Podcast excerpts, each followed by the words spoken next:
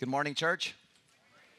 Hope everybody's doing well this morning. I am. You guys know that I love being here on Sunday mornings and throughout the day. I love being here with my Grace Church family. You know, I've heard many people say that they do not like pain. Most people will say that they really hate pain and suffering. I'm going to argue that that is not completely true. See, I believe people hate pain if there is no purpose.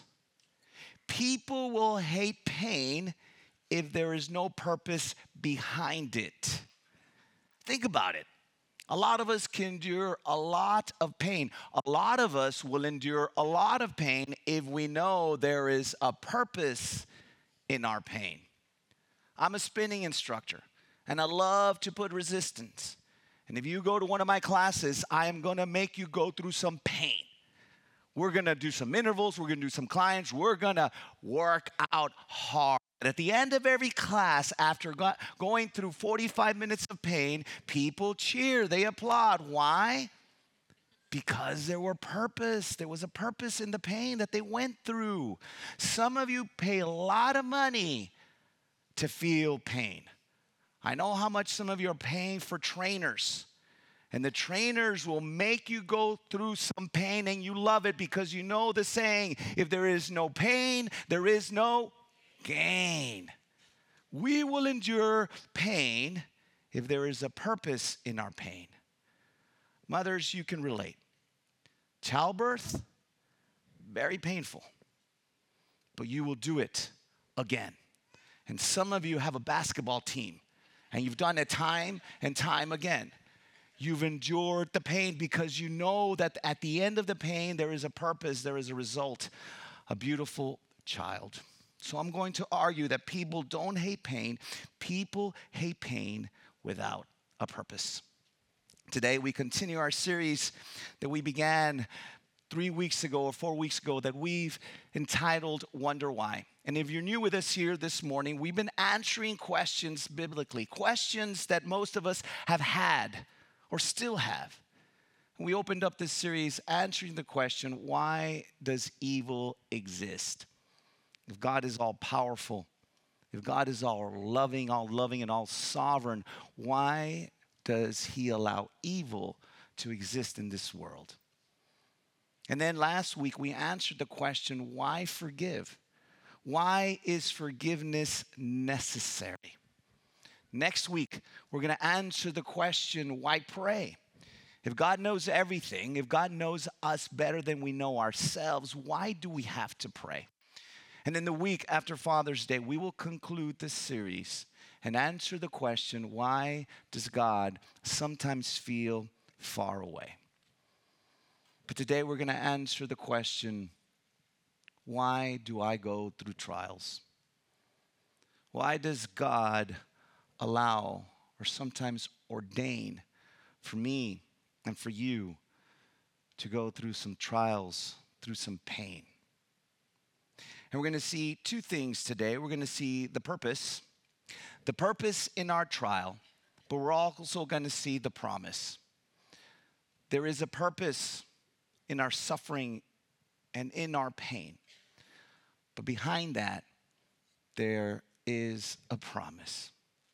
So, have your Bibles with you. Please open them up to Romans chapter 8, verse 28, a very familiar verse, I believe.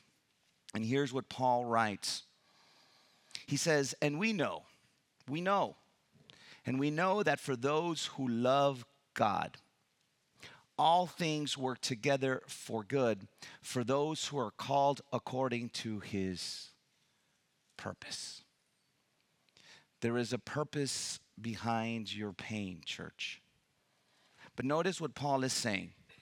He is not saying that all things are good going through a trial, going through some pain, doesn't feel good. But what he is saying that all things, good and bad, work together for his good, for his glory, condition for those who love God. There's a purpose. If you love God and you're going through suffering, if you're going through some trials, there is a purpose. As a matter of fact, in Greek, the word purpose is pronounced protasis, which means to be prepared in advance. God has prepared in advance, has ordained in advance the trials and the suffering and the pain that you're going through for a purpose. There is a purpose in your pain and in your trial. And Paul is saying, if you love God, know in your heart that there is a purpose. I know some of you are going through difficult times, through some pain, through some trial, illness in your family.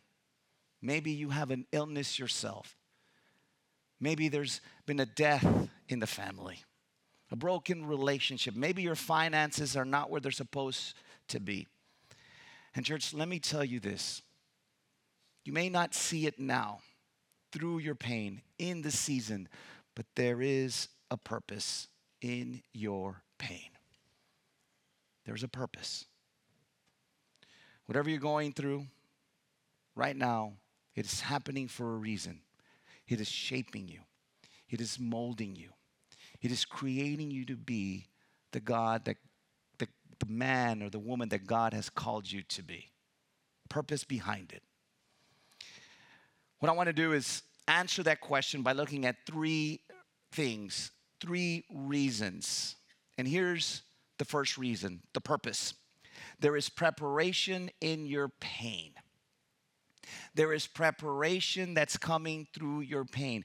God is preparing you for something. Let me give us a little bit of context before we look at the verse that backs this up. Jesus is with his apostles. Judas has just left to betray him, to turn him in. And the apostles are arguing with one another who is the greatest? Who is going to be numero uno next to you, Jesus? And Jesus turns to Peter and says this in Luke 22, verse 31. He says, Simon, Simon, behold, Satan demanded to have you that he might shift, sift you like wheat.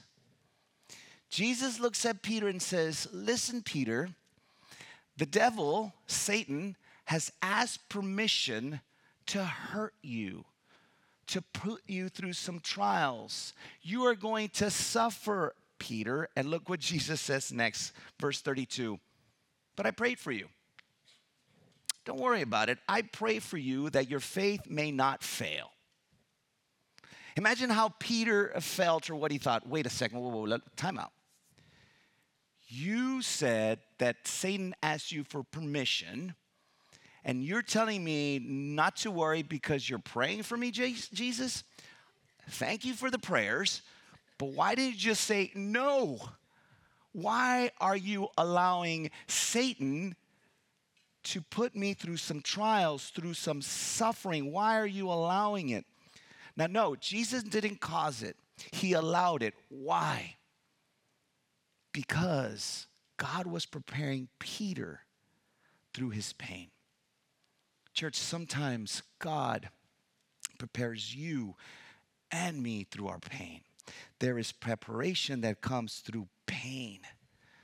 And Jesus, in this situation, was preparing Peter for the pain and the suffering that Peter was about to feel. Because later that night, Peter denies Jesus three times, and he suffered and he hurt.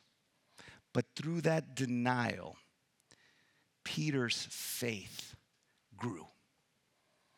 Through his suffering, through his trial, Peter trust and his faith in Christ grew. Peter became one of the pillars of our faith. Peter never once again denied Jesus Christ. As a matter of fact, it is believed that Peter was crucified, but he was crucified upside down because he said he didn't want to be crucified like his Lord and Savior. Jesus was preparing Peter through his pain for what's to come. Jesus, did, Jesus didn't sentence Peter to pain, he prepared him through it. And as a result, Jesus was glorified. In the same manner, church, realize that God is doing something in you. He does something through you. He's doing something in you. He's preparing you before before he does something through you. There is preparation in your pain, but there's also there's also perfection. There's also perfection in your pain, in your suffering, in your trial. James writes a letter to a bunch of believers that have been scattered throughout Palestine. They're all suffering, they're being persecuted, they're in poverty. All of them, if not the majority of them, are going through some really bad trials. And James writes this in James chapter 1, verse 2. He says, Count it all joy, my brothers, when you meet trials of various kinds. I want to make some quick observations here. First of all, he's saying, Count it all joy. He is not saying to celebrate in your trials. He's not saying, Yeah, I'm suffering, be cheerful, be happy. Yes, let's celebrate. No. What James is saying is that change your perception.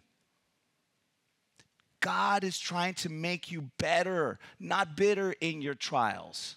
There is a reason behind your trial, and count it all joy. The second very important observation is that he says, when.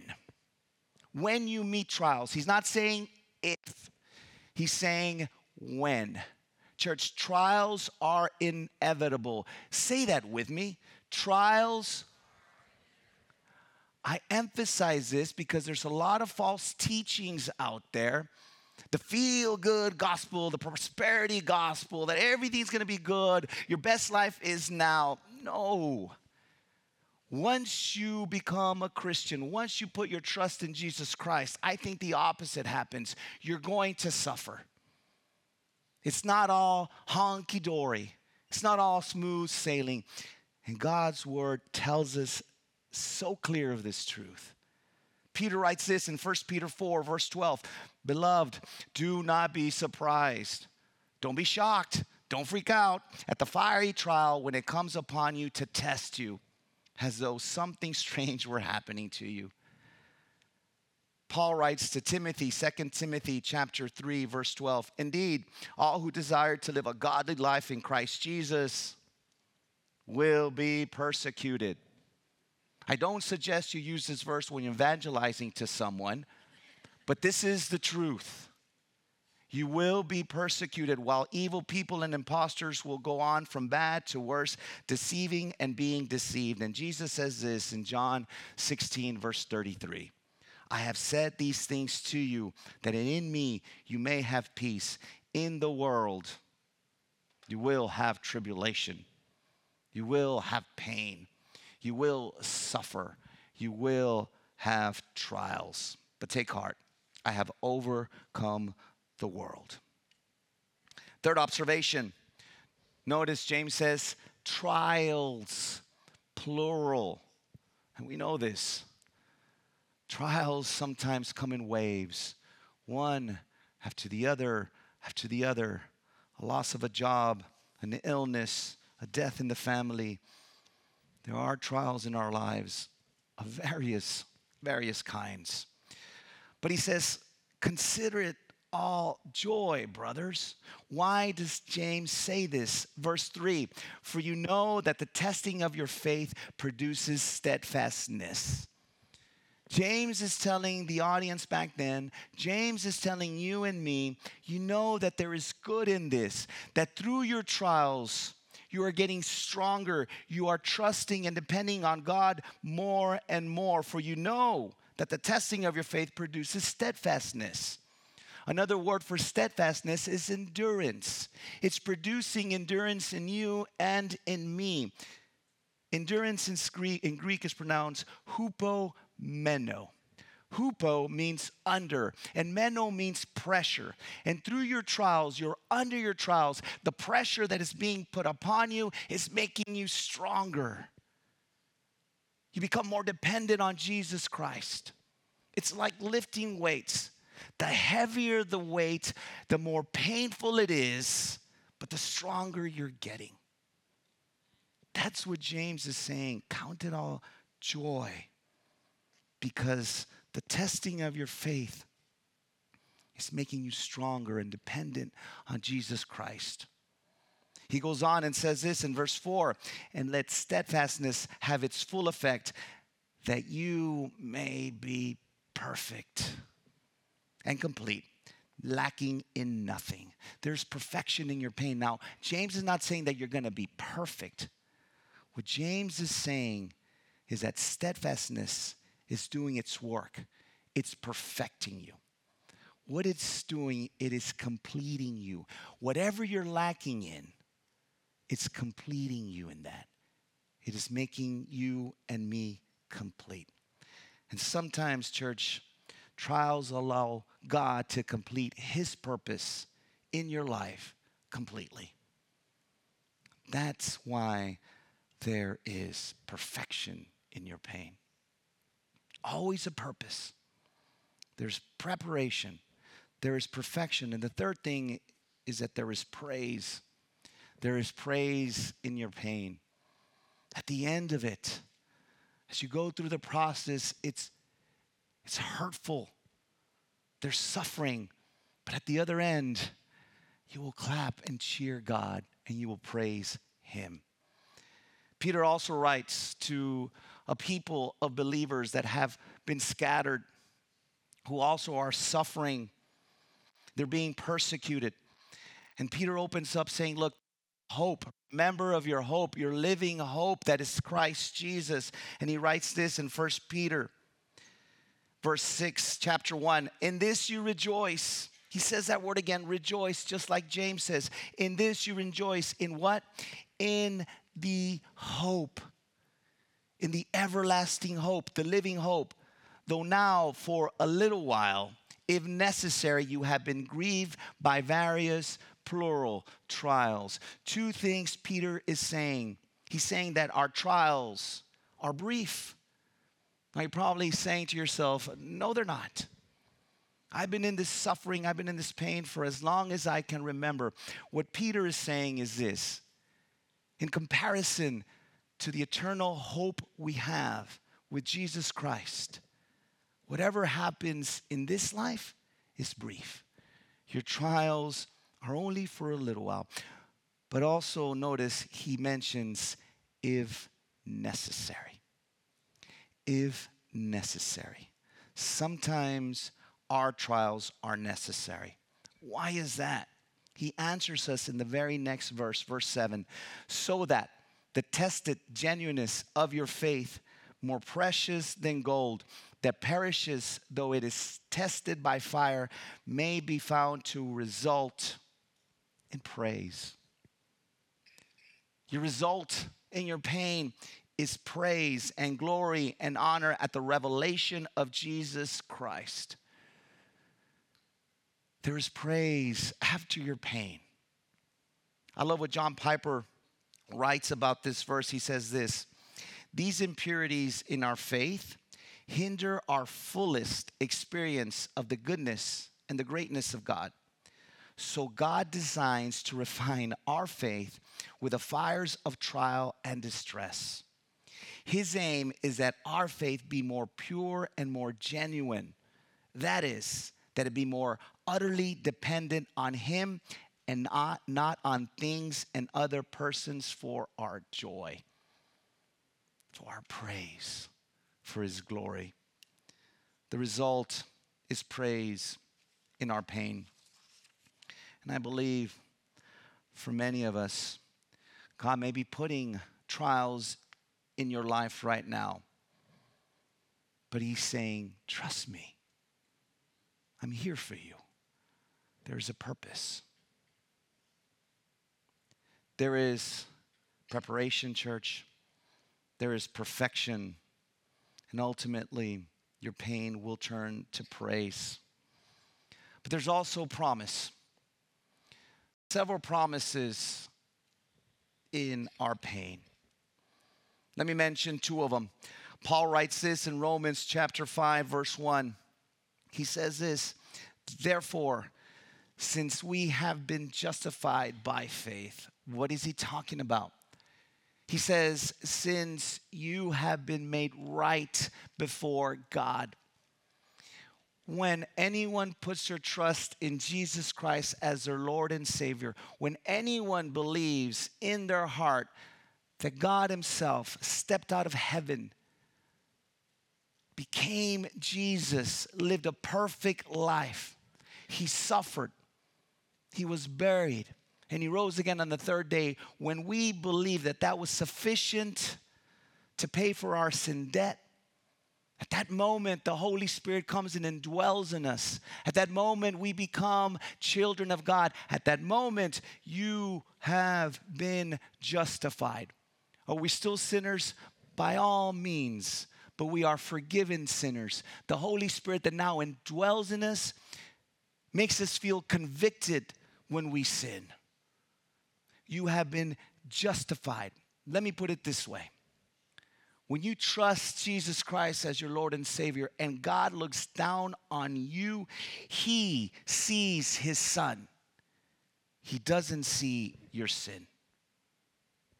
Paul is saying, since we have been justified by faith, we have peace with God through our Lord Jesus Christ through him we have also obtained access by faith into this grace in which we stand. What a beautiful promise. And we rejoice in hope of the glory of God.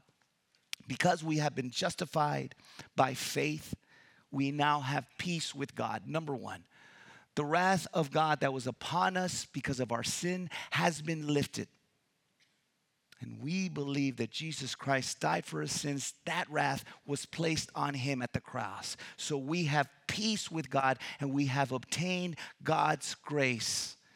Grace is unmerited, undeserved love. We have obtained that. So, how should we react through our trials and through our sufferings? Verse 3 Not only that, but we rejoice. Are you getting the pattern? but we rejoice in our sufferings. Why? Knowing that suffering produces endurance, and endurance produces character, and character produces hope, and hope does not put us to shame because God's love has been poured out into our hearts through the Holy Spirit who has been given to all believers, to us. In our sufferings, a chain reaction begins to happen. Suffering produces endurance, endurance produces character, and character produces hope. God's promise in our trials, church, is eternal hope. We have eternal hope. We have been saved through the sacrifice of our Lord Jesus Christ. Another promise, a beautiful promise is found in Revelation chapter 21. John writes this in verse 1. He says, Then I saw a new heaven and a new earth, for the first heaven and the first earth had passed away, and the sea was no more, he says. And I saw the holy city, New Jerusalem, coming down out of heaven from God, prepared as his bride adorned for her husband. And I heard a loud voice from the throne saying, Behold, the dwelling place of God is with man he will dwell with them. And they will be his people, and God himself will be with them as their God. He will wipe away every tear from their eyes, and death shall be no more. Neither shall there be mourning, nor crying, nor pain anymore, for the former things have passed away. Christ one day will return, church. And this promise is that one day there will be no more trials. There will be no more death, no more tears, no more sin, no more suffering. But until that day, we need to trust that there is a purpose. We need to trust that He is preparing us. We need to trust that He is completing us, making us perfect. And we are going to praise Him through our pain. But you know how all these promises are possible? It was because of one man's trial, it was because of one man's suffering. That man is Jesus Christ. He says this in Luke chapter 24, verse 25. O foolish ones, and slow of heart to believe all that the prophets have spoken. Was it not necessary, he says, that the Christ should suffer these things and enter into his glory? It was necessary for him to suffer. Why? Hebrews writes this as well in Hebrews 2, verse 8a.